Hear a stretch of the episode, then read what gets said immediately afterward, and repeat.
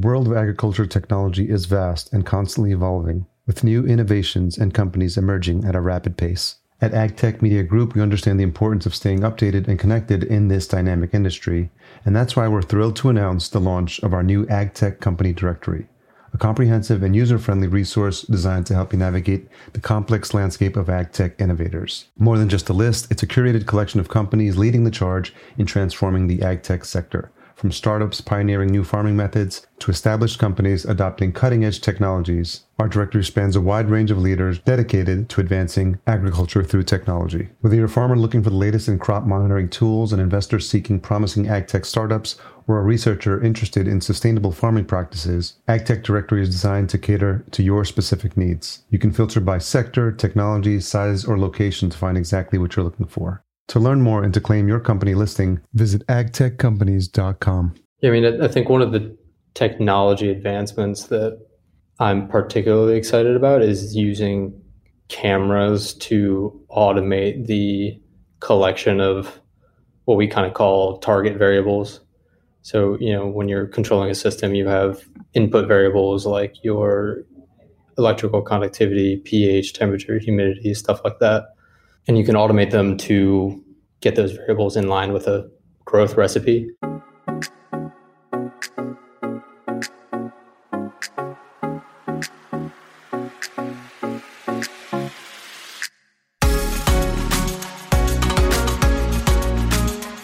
Welcome to the Vertical Farming Podcast, weekly conversations with fascinating CEOs, founders, and ag tech visionaries. Join us every week as we dive deep into the world of vertical farming with your host, Harry Duran.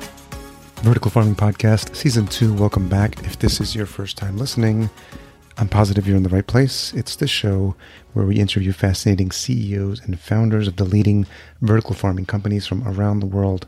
I'm your host, Harry Duran. In case you missed last week's show, we had a great conversation with Melvin Medina. He's the agricultural officer at FAO, Food and Agriculture Organization of the United Nations. I learned a lot about FAO that I didn't know, and Melvin's journey through various countries from growing up in El Salvador, my home country as well, to stints in Jamaica, uh, all the way to his current home in Rome, with a lot of interesting stops along the way. I really, really enjoyed that conversation. Make sure you check that out. This week, we have two guests on the show Alexander Olesen and Graham Smith, co founders of Babylon Microfarms. Alexander and Graham met at the University of Virginia, where they first designed a low cost microfarm to provide nutritious produce for food insecure refugees in the Middle East. They were initially inspired by the desire to bring benefits of sustainable hydroponic farming to those who need it the most. In this episode, Alexander and Graham discuss their initial educational pursuits and what led them to AgTech. We find out where the inspiration came to start Babylon and challenges and obstacles they faced along the way. We learn how Alexander and Graham decided where to focus their resources when it came to building up their company, how they've grown their team, and why they've chosen to set up shop in Virginia. We learn about the impact of COVID and how important networking is in AgTech. We also get a peek into why Graham has a passion for making products that make people happy, and Alexander explains why vertical farming is so important in today's society. This episode is brought to you by Ceres Greenhouse Solutions. If you're looking for a greenhouse solution that will suit your specific climate and growing goals, then talk to an expert from Ceres Greenhouse Solutions.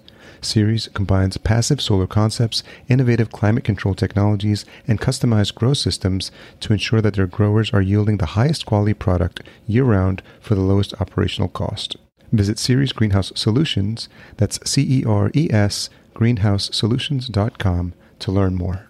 I really enjoyed the dynamic between these two co founders, and their passion for vertical farming is definitely evident in this episode. This week we have a new review from Anand Parade. I hope I'm pronouncing his name right. Thanks, Anand. He says, This podcast is super educational, informative, and inspiring. It is absolutely amazing to hear the stories of wonderful people. Loved it. Thank you so much.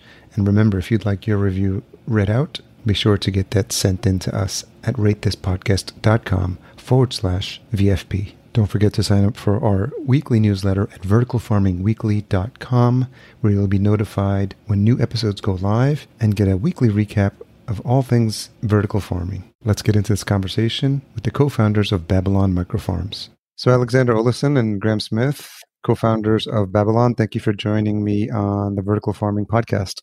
Thank you, Harry. Excited to be here. Yeah, thanks for having us. So, uh, I'm interested in always origin stories, and uh, you guys have a really interesting one given how, how long you've known each other. So, I'm wondering if we can start by deciding who might have the best version of how you guys met. Probably Alexander. You can take that. Yeah. So I've been introduced to uh, hydroponics specifically through an open source project at UVA, and then Graham and I teamed up an organization called HackCville, where we were both kind of exploring different entrepreneurial projects, and I think had some some previous projects. And um, yeah, I was sort of took this idea and then teamed up with Graham, and we started conceptualizing what it would be like to kind of feed a person, a family, and, and sustain a business and building farms of that scale, which um, you know, four or five years ago is a pretty novel line of thinking in an industry that is typically geared towards massive scale production of a handful of SKUs. So that was kind of the initial insight, and we were like, okay, let's let's put them in people's houses. You know, how nice would that be? We were blissfully naive at the time, and uh, started ripping down the fence outside to build our first prototypes, and it was very very scrappy. And then we applied for a grant, and we won the grant, and then we applied for another one, and it just kind of snowballed. I think you at the first grant it was like six and a half thousand dollars, which is a you know 20 something year old in college was a lot of money and it helped us mm. build first like five prototypes and um it just kind of went from there and um yeah that was kind of the beginning and we've been doing it ever since graham do you remember the first time you met alexander yeah i think we were at you know at this group that alexander mentioned called HackCville i think we were both at a hack weekend or something like that so everyone came with ideas mine was about like flight simulators or something, and his sounded a lot better. So I abandoned my idea. He was basically, you know, talking about all the benefits of hydroponics and just at the time was kind of focused on accessibility because the, the benefits are very clear. Yeah. But there's kind of a lot of reasons that it hasn't permeated our culture and it is not as widespread as hopefully one day it will be. And so, you know, we kind of set out together to try to address that. Graham, when you initially attended University of Virginia. What was what were you intending to major in, and what were your thoughts about what, what type of job you've had when you got out? So I studied biomedical engineering.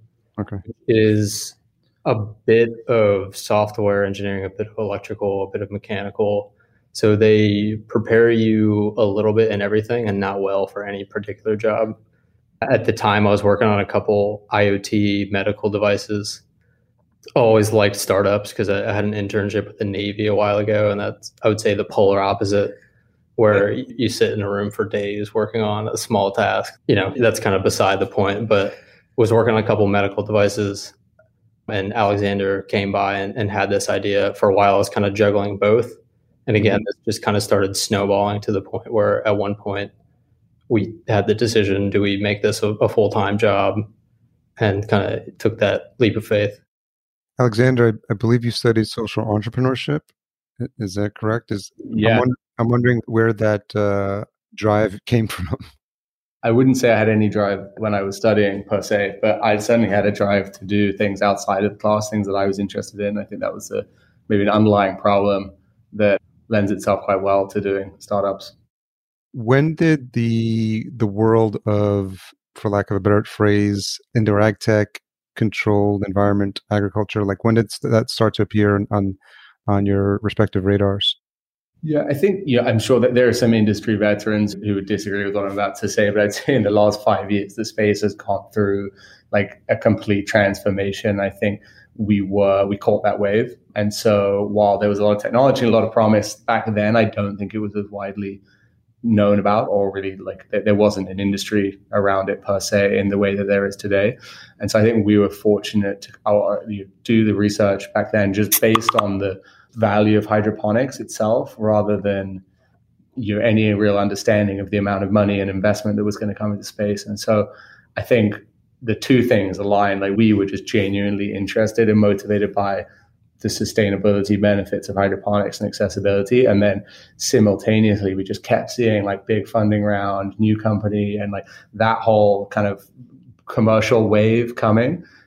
And so that, that doesn't answer your question, but I think the two things just coalesced and we were in the crosshairs and it just happened where we were riding this wave and suddenly building a company in the midst of all this activity, which kind of has, I think has always made our lives a little bit easier because investors are interested in this space, and so that helped us.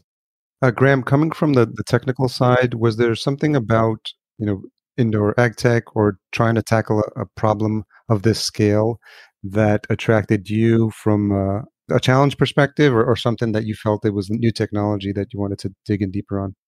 Yeah, I mean, I've always been really motivated by building products I feel actually make people happier and actually improve our lives rather than kind of, you know, a new cell phone, stuff like that. So in my mind, over the years, that kind of narrowed to things like education, health, and within health, I would say kind of a subset is food. So that, that was what got me originally into medical devices. But I, I think food has always motivated me. I, th- I think we treat it you know, I don't think we respect food the way that it should be. I think we treat it as almost a commodity or, you know, material thing that comes in packaging by the thousands on the shelf rather than something that was grown by a real human and is an input into how healthy we are, how happy we are, et cetera. So when it sounded like there was a potential technology solution that could make better food more accessible, I think that really drove me. And the you know, the technology back then, we kind of thought of it pretty differently, but the idea that it involved, you know, software automation, hardware, you know, it really is a, a complex product. And I think that that challenge sounded super exciting. And going back to uh, kind of describe what we what we learned in school, I think it builds on a lot of different things that together make a you know hopefully really useful end solution. Were you always drawn to technology when you were younger? Yeah, I mean, uh, when I was a little kid, I was like taking stuff apart. My Xbox broke when I was 12 or something, and I figured out how to fix it and ended up actually that was kind of technically my first job was fixing Xboxes and PS3s and stuff. I'd buy them by the crate cartload and turn them around. And I would say it, it only got to be a, a legitimate thing once I started working on some IoT medical devices for startups. I guess one was for an outside startup, one was for myself, but you know, health stuff has a lot of barriers to entry. In food, you can get started a little quicker. So even though it's kind of a complex product, it's a bit easier to get get rolling. Do you remember the first computer you ever bought? First computer I bought? No, I don't. I mean, I've built a couple, but I feel like at our age we had computers around us from like yeah. very young age. It is, yeah. digital natives, I think, is the term. I did. I did find a box of old broken iPods that at one point I guess I planned to fix in my parents' house, and they were like, "Can you please take all your broken stuff?" Well, some of that old tech is valuable now. I think yeah. people holding on to their Blackberries and their Razr flip phones and stuff. So yeah, we had to. We threw out our old farm prototypes the other day. We decided they were not quite collector's items yet. That's pretty sad, though. Yes. Alexander, when you start to you know think about who would make sense to partner with you know when when you you have an idea and it seems like the first project you worked on was hack Seville together is, is that correct no it, it's a funny i wish i could say there was like a, a light bulb moment mm-hmm. or anything but i do think in our case like aside from just like getting on really well and there's definitely like a yin yang situation where our just skill sets and work ethics complement each other i think it's very much a gradual process. And I feel like, um, you know, was always like putting in the hours, just like didn't. And, you know, we, as a, a, student level, we were like trying to pull in all sorts of random people to help. And like Graham and I were just kind of the guys pushing it forward and it just happened. So I, you know, I wish I could say I was like, ah, that was the moment, but it just kind of materialized. And, you know, I think there are so many factors in these decisions and, and the same with the success of the company or, or, kind of pending success is you know lots of things have to go right for it to succeed. And unfortunately you know they just seem to always line up for us or have done so far at least. What was your biggest takeaway? Because it looks like Hack you were working on that for about about a year. Is that correct?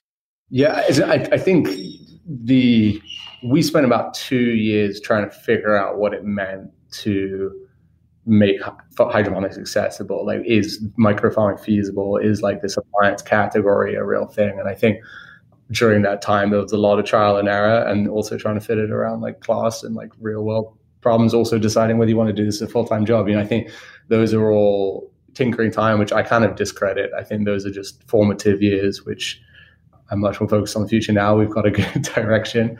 Yeah. Um, but yeah, yeah, so we spent a couple of years just figuring stuff out, did some accelerators, you know, learn a lot, a lot of the fundamentals. You know, we were building farms, growing stuff, doing what we needed to do to understand where what the direction was that we wanted to take this. And unfortunately, we found that. When did the idea for Babylon come up? You know, and I imagine it was some somewhere during the time you were wrapping up HackCville, but I'm curious just about that that origin right there. I think the the theme, the underlying theme has always been the same. Yeah, it's accessibility at its core, and it's also the feasibility of, this kind of micro farming concept, which is sort of anywhere from a home to small scale production, which is not is kind of the opposite of the industry standard today. And so that stayed the same, but like what's that's still very like high level. You know, now we're in the weeds of trying to commercialize stuff. It's got much more specific. And I would say through this process, we kept trying to build hardware and we realized that hardware is not the solution. It's actually around uh, what we call remote management. So we have a, a pretty sophisticated software suite which underpins what we do. And that is transferable platform to basically run farms, smaller scale farms through the cloud and provide them with a high level of support. And that itself, we realized that you know, now years ago, but I think that is what has taken us nearly five years to this day to build and deploy and that platform really addresses a lot of the user experience and the, the barriers to entry for smaller scale farming. And we really think it is the potential to kind of create this category and, and allow us to emerge as the kind of software that can power all these different small scale farms. Graham, in that first year, I imagine there were probably sets of technical challenges that you may not have even been able to predict. And because there's just new experiences uh, you know technology you haven't worked with or understanding what you would need to to do in order to scale at the level that you you were looking to scale. So i'm, I'm wondering if you can talk through you know take just take us back to that first year and and talk through like what some of the, the things you were you were thinking about as you were ramping up. Yeah i mean as far as first challenges i, I think the first was just getting a grasp on what makes plants grow and be happy.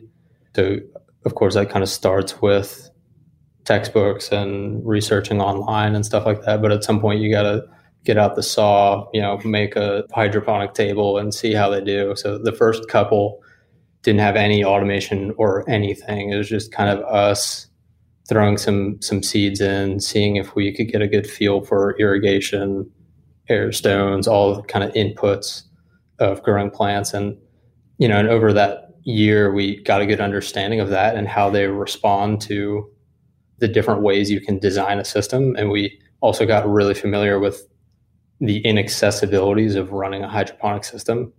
Like we were there every day on our hands and knees pipetting nutrients in and hoping we were following the directions and stuff like that. So we started automating certain things like lighting schedule, irrigation schedule, stuff like that, which I had some experience with, which was helpful, but not like a whole lot. And then we started going from kind of those static recipes where we would just have a baseline schedule for irrigation and lighting and stuff like that to having those kind of depend on other inputs like sensors.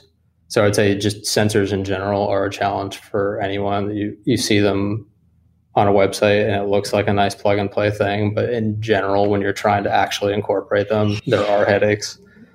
So I'd say that was that was kind of the first two years, getting a good feel for plants that I think we carry through to this day that that really informs any design we do. Normally we can strike off a lot of feature options and stuff like that just because we know it it won't work.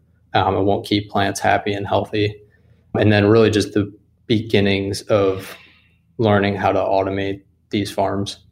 And we like we didn't have an app or anything at that point. It was all you know locally hosted and controlled. Kind of later on, we moved that kind of stuff to the cloud and gave the, the user a nice interface, stuff like that.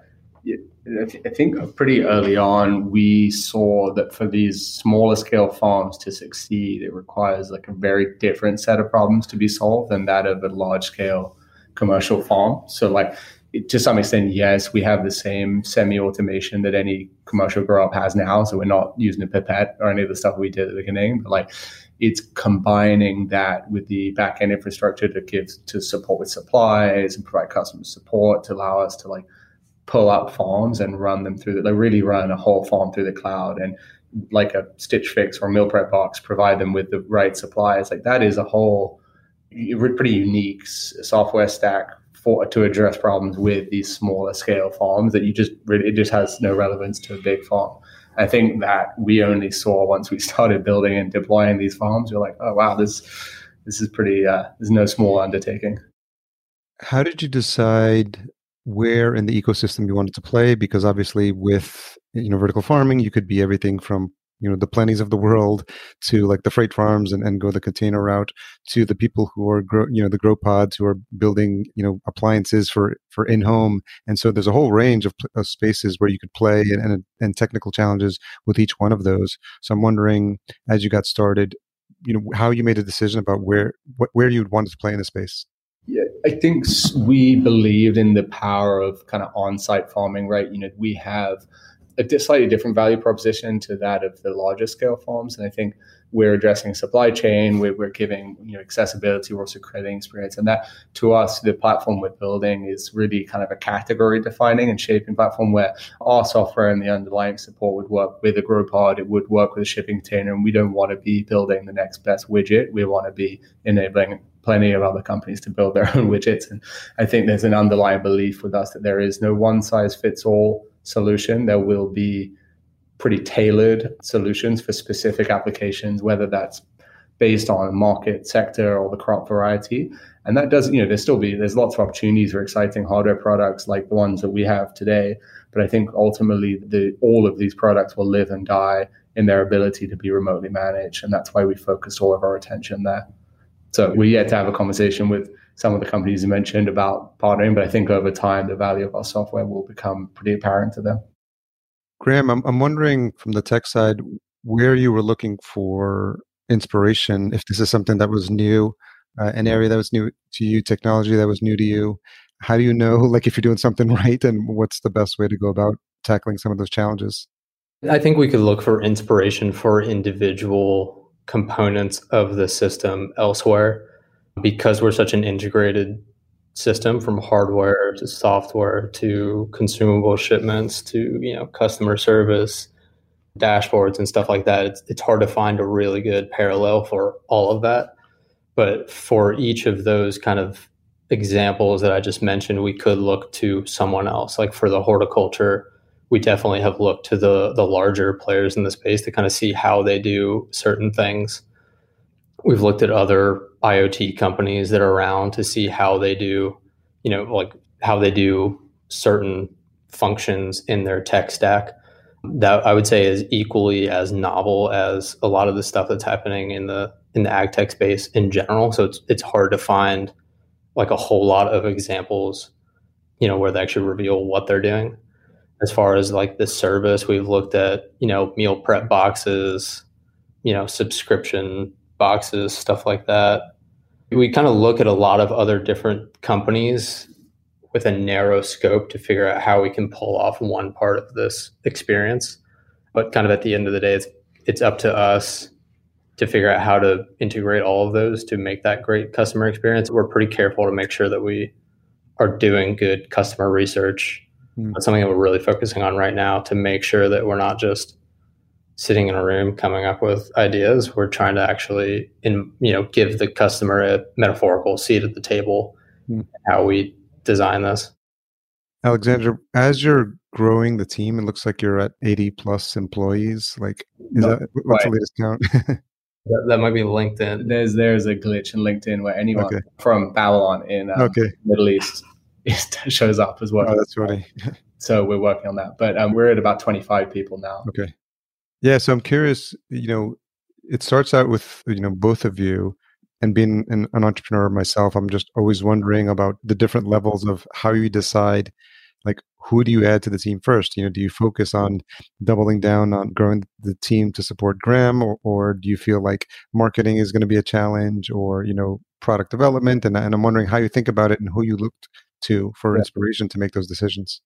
Yeah, I think so. Uh, firstly, like to this day, I'd say the team is very heavily weighted towards engineering because we have a pretty sophisticated and, and, complicated product to build, and we're only just in the early days of deploying it. So that's just how things are, and we're, we're really kind of transitioning out of that now. So we see a lot of growth in the, this kind of support and sales areas we also have, you know, between me and Graham, you know, we have a great kind of decision making relationship. I, don't, I you know, can't, can't, really put my finger on it, but we just seem to get stuff done and, and not disagree too much. And um, and then we have a great COO, Mark Osterhaus. So shout out to him. He has run a large manufacturing company before this, and really kind of, I'd say, between the three of us, we have a great dynamic where he has a lot of experience building and kind of running larger companies. So that seems to kind of allow us to make decisions really effectively. And um, we've built an amazing team. Really, it's a very talented group of people, and I think pretty well balanced as well. So I'm pretty excited about the future with everyone around us. And was there a conscious decision to stay in Virginia, or you know, how, I'm wondering what the ecosystem is like there for to support like your growth? You know, it's actually very funny. We get asked that question a lot. They're like, "Why are you in?" Well, we were in Charlottesville. We just moved to Richmond, and people are like, "What are you doing there?" And quite frankly, like it was just kind of where we were. Like I, you know, I, am not from America. I didn't really have a network. I had a network through UVA, and your Graham's from Virginia too. And we just we got into an accelerator, and we just kept building. I don't think I think it's kind of testament to the fact you don't need to be in the valley, you don't need to be in New York, and so while we're certainly out there and we have invested there and, and all that kind of stuff, like you don't need to be in those places. And I think we have really benefited from being in a, a smaller startup ecosystem. You know, Charlottesville and Richmond both have very supportive networks, which I'd say probably much less competitive in many ways than that in, in other cities. And so we've, we've really benefited from that. And it would seem that if you make a presence known in the community, you'd get the support of the business community in, you know, in Charlottesville, in, in Richmond, because, you know, there's probably not companies in, I don't know how many ag companies are, are, there are in Virginia, but I imagine you're probably one of the few. One, yeah, one other one. I'm curious. I'd be remiss if I didn't ask, like, what the impact what has been from COVID, and you know, talk about what happened last year anything that that had to shift for you guys and what's happened since then? Well, I guess broadly speaking, I think controlled environment agriculture is like probably one of the biggest beneficiaries, right? Just from a public perception point of view. Yeah. For us, there are certainly some challenges, right? We uh, were not able to install farms at a lot of locations because they were either closed temporarily or, or not letting people in.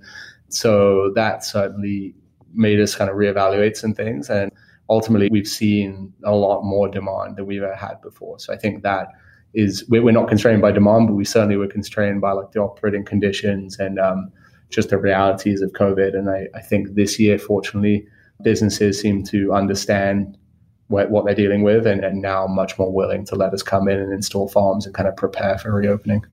How much thought goes into form factor? Because I noticed that like a lot of the units are customer facing and as opposed to some other solutions where they're inside the building and, and people just see the the output that comes there but for you know with a lot of your units people are interacting with them you know i think one of our underlying beliefs is that you're still farming right you're still growing stuff and as wishful thing as it may be, like that you can never fully automate it, can never be perfect. And so I do think our units look really good and that's intentional, but they are quite industrial, like inside, you know, there's we're not trying to make a perfect appliance or a luxury appliance. I think we we kind of accept the realities of growing, and then so we have a lot of software and support features, and that's a huge part of our service that we offer is making our customers get the most out of these farms. And so, yeah, we try to blend kind of aesthetics with just straight functionality. I'm wondering what interactions you've had with other folks in the ag tech world. I don't know if you were going to conferences before COVID. So I wonder if you, either of you could talk a little bit about any of the relationships you built up with other players in the space and, and just the general network of people in, in the vertical farming ag tech space. Yeah, I think you know, we, we definitely attended a lot of them. I'd say, as you know, most of them got cancelled or virtually is not quite the same. We, I would say, only towards you know, last year were people starting to really kind of take what we were doing seriously. I know at the beginning, the concept, even shipping container farming, you know, has a pretty bad rep in some circles. And I'd say Infarm, who's we, we would say is our main, you know, the main company in this category alongside us, I guess our competitor to some extent, they made this, made the public aware of this concept and the viability of it. So I think that's helped us a lot. And the ripple effect of that is that we've been able to build some great relationships with large indoor growers who I think see what we're doing as a potential, you know, exciting complement to what they're doing. And I think from a customer awareness, brand awareness point of view, our farms or, farms like ours, like Infarms, can add a lot of value to the large commercial growers. That's been the kind of foundation of some of the relationships we formed recently. I noticed uh, something that I don't see on a lot of the other sites is in addition to the wide variety of, greens, there's also edible flowers as well. and and I'm wondering if that was a conscious decision or if that's just the nature of the relationships you're building with restaurants or specific consumers. Yeah, so uh, I'd say our end goals are slightly different to that of a large grower. So, so really having exciting varieties that are not that commonly available and kind of curating them in a way that's accessible to consumers, especially some varieties that are not traditionally available in supermarkets really is, is a huge value add of what we do. So that, that's the driving factor and they grow well. You know, that always helps. Graham, you said something earlier when you first got started, you were interested in making products that made people happier and then when you were talking about the plants, you were talking about how you were creating an environment to make the plants happy. So I'm curious if that's where those lessons were taught or if that's something that was ingrained in you early age. I'm wondering what the genesis of, of that thought process is. That's a good question. I think I should ask myself that because I don't know if I immediately have a really good answer, but definitely when I was younger, I, I just liked, you know, consumer technology and and you might notice that I literally use that as an example of what I am not that interested in anymore. But I, yeah. you know, I had dreams of working for Apple, like designing their next iPhone or, or something like that. I actually applied to Apple when I was 16 or something because I was already actually repairing their devices, oh, yeah. like you know, more black market style than at the Genius Bar, and got denied. And I don't, I don't think that's why. But I don't know. I've always kind of, uh, I've grown up around a family that really cares about food. When my family had kind of a, a, bad experience with, you know, we used to eat fast food and stuff. It was when I was really, really young. I ate a lot of fast food. My someone in my family had a lot of problems with that, like serious, you know, health issues. And so our family as a whole kind of flipped to using food for nutrition to stay healthy. So we started going to farmers markets and just being really conscious about what we eat. So, I mean, food has always been a, a really important thing to me. And honestly, I don't know why I started thinking about products in that way. I'll think about it and I'll, I'll get back to you. Well, it seems like a interesting mix because you you did have the you know food is important as you said, and then you have a love for technology. So I, I, can't think of a perfect mix of putting those two interests to use in working with a company like Babylon now. Yeah, I mean, in hindsight, I, I think it's you know it's the perfect job for me. Like I, I love the the startup culture, working in a small team of, of scrappy people to get stuff out quick and innovate rapidly. I love food and I, I love being able to engage other people with their food you know, going back to what Alexander said, I, I think modular farming and the larger farms, I think there it's not one size fits all. I think they'll all prosper, and I really hope they all prosper. I think one of the values that we can provide is actually engaging the end customer. When you see a clamshell of hydroponic great lettuce on the shelf of the grocery store, it's not you're not getting the whole picture when you're comparing that to the stuff that was grown in Salinas Valley and trucked a thousand miles. But when you see it growing five feet from your plate and you can scan something in an app and it gives you a lot of information about how that was grown and what that means for your health and the environment. I think that's completely different. And I think the benefit to that person is much beyond their experience with our farm. I, th- I think that we can kind of be part of helping people respect their food a little bit more. So you can be the uh, Steve Jobs and Wozniak of vertical farming then. Yeah, we just need to, don't want to get turtlenecks too ahead of ourselves, but we'll take it. Alexander, I'm wondering similar type of question for you. Like, where did this come from? This, I mean, obviously, you there was a, an idea towards that in terms of how you picked your major, but why is this idea, this concept, important for you? I don't think it's important to me. I think it's important for the world. Like, I think there is a underlying need and pressure uh, like, that I hope everyone's aware of, especially people listen to this, that you know, we need to make some significant changes. And I'm a real believer in the opportunity for technology uh, to solve that and for people to create the tools. I, I think that whole like teach a man to fish and you feed him for a lifetime quote is always like kind of resonated with me. And I think that's where we come in. Like that is what we're doing. Ultimately, with everything we're building is around accessibility at its core. And I think if we do that, we're creating the tools for something that really could disrupt large swathes of the food supply chain. And I think for us, like fine modular vertical farming today is, is really a stepping stone towards what this industry means for the food supply chain. And I really think there is a global opportunity to grow the majority of highly perishable produce indoors. And wouldn't it be amazing to be one of the companies doing that? So that was kind of the at the very beginning. I was like, wait, if all this is true, like the world needs this. That's tail the ultimate tailwind is in our favor. So as long as we don't screw it up too much, it should be a fun company to build. That was kind of like the simple insight at the beginning. And then just to follow up there, Alexander. So as you think about what are some of the challenges that you're going to face going forward, uh, probably in the next three to five years?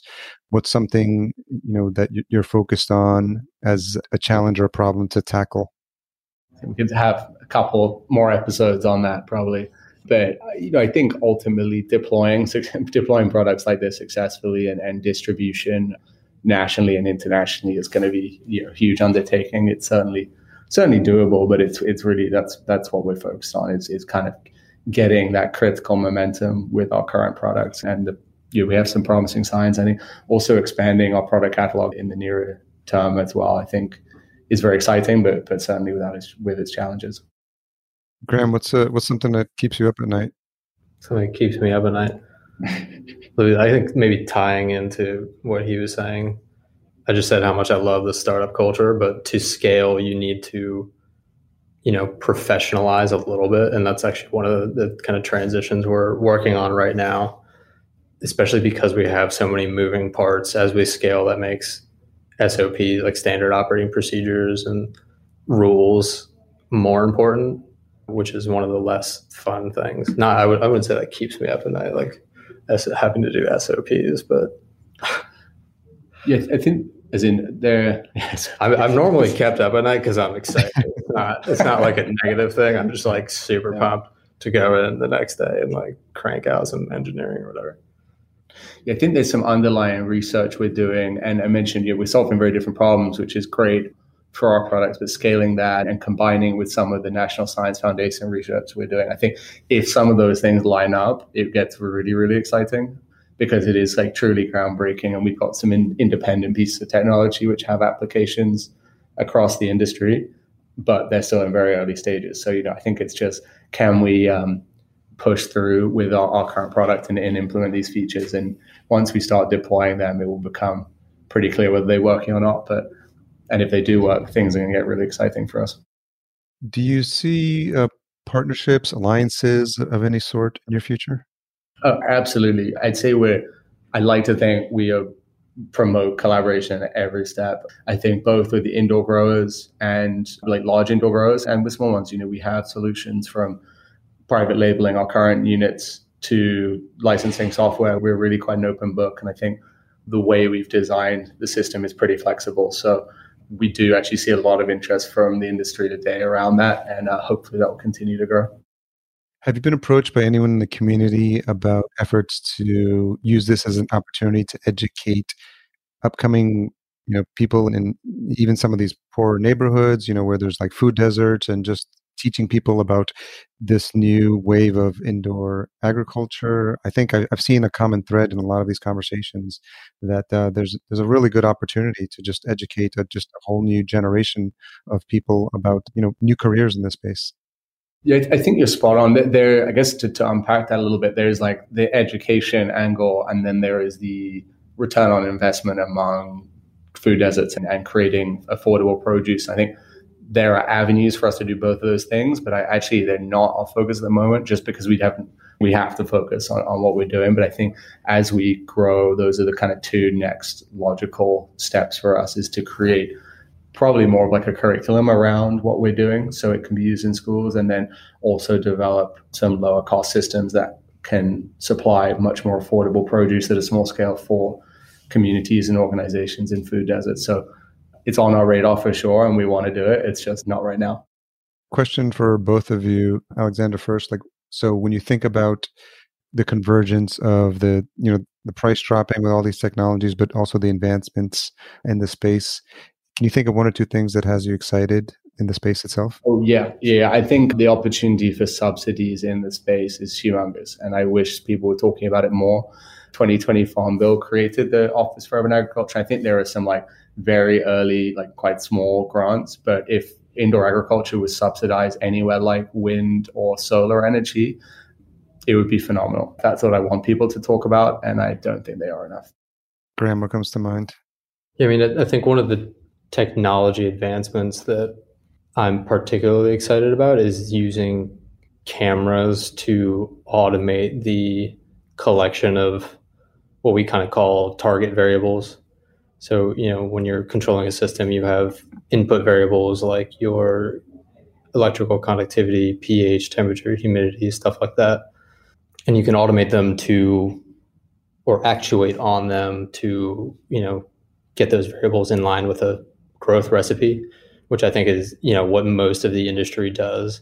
But I think one of the things that you're starting to hear about at the fringe, you know, some really forward looking companies is using cameras to automate collection of the target variables, which are plant health, plant shape, plant growth rate, stuff like that, that you actually should be, you know, manipulating variable, the input variables to optimize the plant health ultimately, which normally requires a expert you know, to go around and you know tweak those variables to grow better plants.